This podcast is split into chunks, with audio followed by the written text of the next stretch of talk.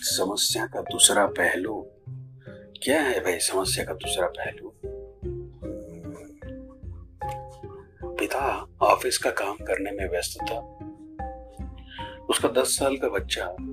बार बार कोई सा कोई सवाल लेकर उसके पास आता और पूछ पूछ कर तंग करता। बच्चे की इस हरकत से पिता परेशान हो रहा था। उसका हल निकालते हुए उसने सोचा, क्यों ना बच्चे को कोई ऐसा काम दे दूँ, जिसमें वह कुछ घंटे उलझा रहे। उतने समय में मैं अपना काम निपटा लूँगा। अब की बार जब बच्चा आया तो पिता ने एक पुरानी किताब में से एक पुरानी किताब उठा ली और उसके एक पेज पर वर्ल्ड मैप बना हुआ था। उसने किताब का वह पेज फाड़ लिया और फिर उस पेज को कई छोटे छोटे टुकड़ों में काट दिया। वे टुकड़े बच्चे को देते हुए बोला, यह पेज पर वर्ल्ड मैप बना हुआ था। मैंने इसे कुछ टुकड़ों में बांट दिया है। तुम्हें इन टुकड़ों को जोड़कर फिर से वर्ल्ड मैप तैयार करना है। जाओ इसे जाकर जोड़ो। जब वर्ल्ड मैप बन जाए, तब आकर मुझे दिखाना। हम्म अच्छा आइडिया है। बच्चा वो टुकड़े लेकर चला गया।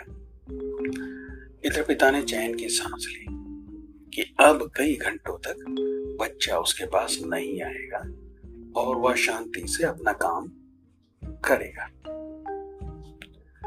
लेकिन पाँच मिनट के भीतर ही बच्चा आ गया और बोला, पापा, देखिए, मैंने वर्ल्ड मैप बना लिया। पिता ने चेक किया तो पाया कि मैप बिल्कुल सही जुड़ा था। उसने हैरत से पूछा, ये तुमने इतनी जल्दी कैसे कर लिया? ये तो बहुत ही आसान था, पापा। आपने जिस पेज के टुकड़े मुझे दिए थे उसके एक साइड पर वर्ल्ड मैप बना था, एक साइड पर कार्टून।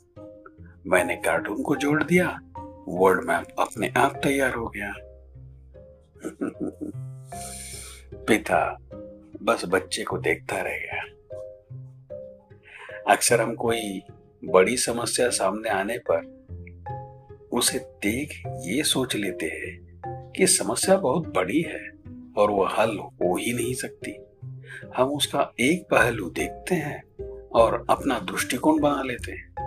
जबकि उसका दूसरा पहलू भी हो सकता है, जहाँ से उसका हल बहुत आसानी से निकल आए इसलिए जीवन में जब भी समस्या आए तो हर पहलू देखकर उसका आकलन करना चाहिए।